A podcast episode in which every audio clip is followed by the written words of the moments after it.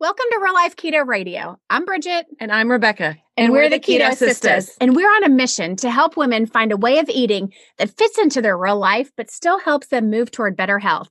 Yes. So listen every Monday at 1130 Eastern on WLXU 93.9 FM in Lexington or streaming worldwide on radiolex.us. So laugh and learn your way to fun keto, serious results with real life keto radio featuring the Keto Sisters.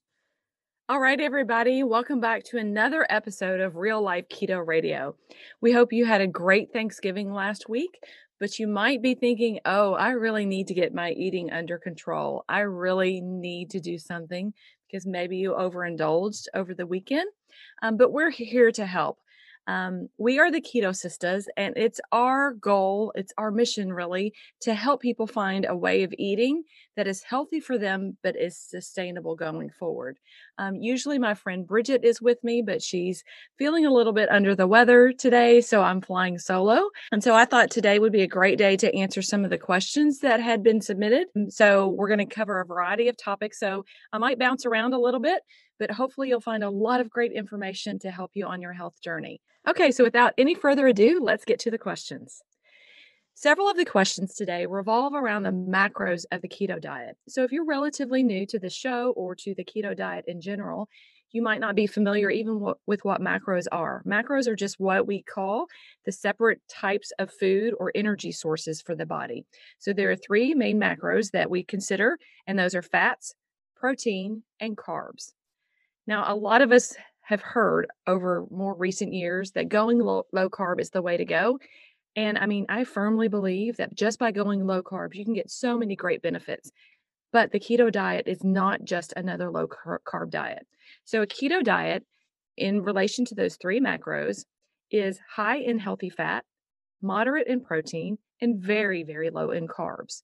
And the keto diet is so unusual in that it does require you to consume a good amount of fat in your diet. And that's something most of us are not used to doing. And that's really what's so very unique about the keto diet. So you want to eat most of your calories from fat. Um, and then just a moderate amount of your calories from protein, and then just a very small amount of carbs. So, very minimal amount of carbs. And so, for a true strict keto diet, it's very important to get that perfect balance of high healthy fats, moderate protein, low carbs. And that can be quite challenging to do. Um, and so that's where, where a lot of these questions come from today. So, um, first of all, someone was asking if you have to know like what your body fat percentage is before you start the keto diet. No, you don't have to. It, it might be a nice marker for you to go and um, check your progress, but you absolutely don't have to. Um, and for keeping track of your macros, most people find it very handy to download some sort of app that helps you track those um, electronically. Um, so those just make it a lot easier. You can do it, you know, manually, but you might want to consider doing that. Most people have their phones with them all the time, and a lot of the apps that are available out there already have a lot of the foods populated and even will give you recipes and ideas. So you do want to be tracking your macros if you're trying to go more strict. Um, some people just kind of like to count their carbs, and they're more low carb than actual keto. But it would be pretty impossible to just accidentally do a keto diet it is a very intentional diet. So macros are extremely important, um, but you don't have to know your body fat percentage. Like I said, it might be something that you can use as a a measurement to see if you're improving your body fat fat percentage, if that's going down, if that's your goal. Um, but you don't have to know that um, in order to calculate your macros or to follow the keto diet. Okay, so the next question is Does it matter how much fat and protein I eat as long as I eat more fat than protein? Okay, so first of all, I love this question because this person knows that the keto diet is higher in fat than it is in protein. A lot of people really confuse the keto diet with like the Atkins diet or other lower carb diets that are out there. But many of those diets are high in protein and not necessarily high in fat. And actually, if you eat too much protein, your body can treat that protein as if it is glucose or sugar. It basically breaks it down and treats it the same as if you had eaten carbs. Um, and so that's why it's really important to get those macros correctly. And that's why I love this question because this person already knows they need to be eating a high percentage of fat. So when they're asking, does it matter how much fat or protein I eat as long as I eat in balance?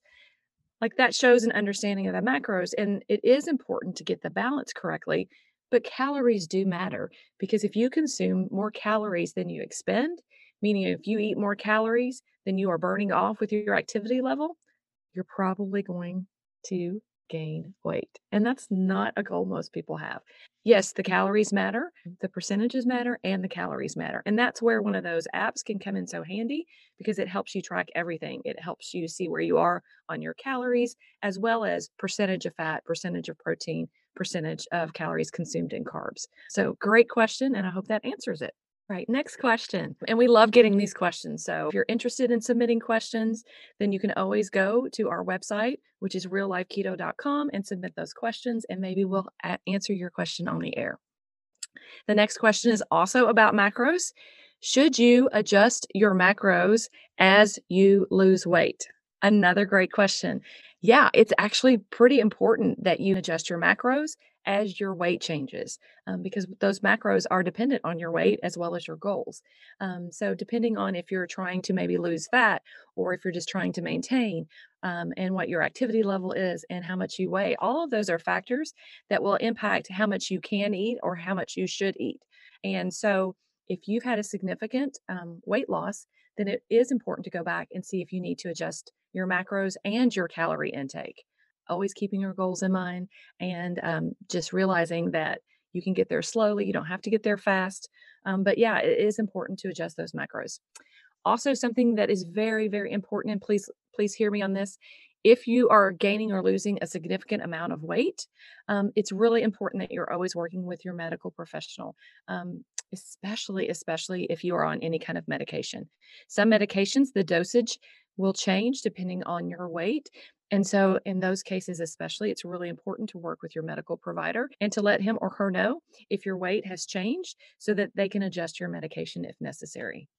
Okay, so I think that's enough on macros today. So we're going to go to another line of questions, and these questions all relate to specific foods. Um, so let's go with the first one. What is your opinion on low carb tortillas? Um, grateful. Yes, I'm so thankful that they exist. And we're finding more and more products are coming out that are lower in carb, which is great because sometimes making the switch from a regular diet to a low carb or keto diet is really hard because everything you've ever eaten has carbs in it, it seems like. And you miss some of those regular foods like sandwiches or um, burritos with tortillas. Um, so it's really great and like I'm so happy and thankful that manufacturers are listening to the population that is demanding more and more low carb options. Now, that being said, all low carb foods are not created equal.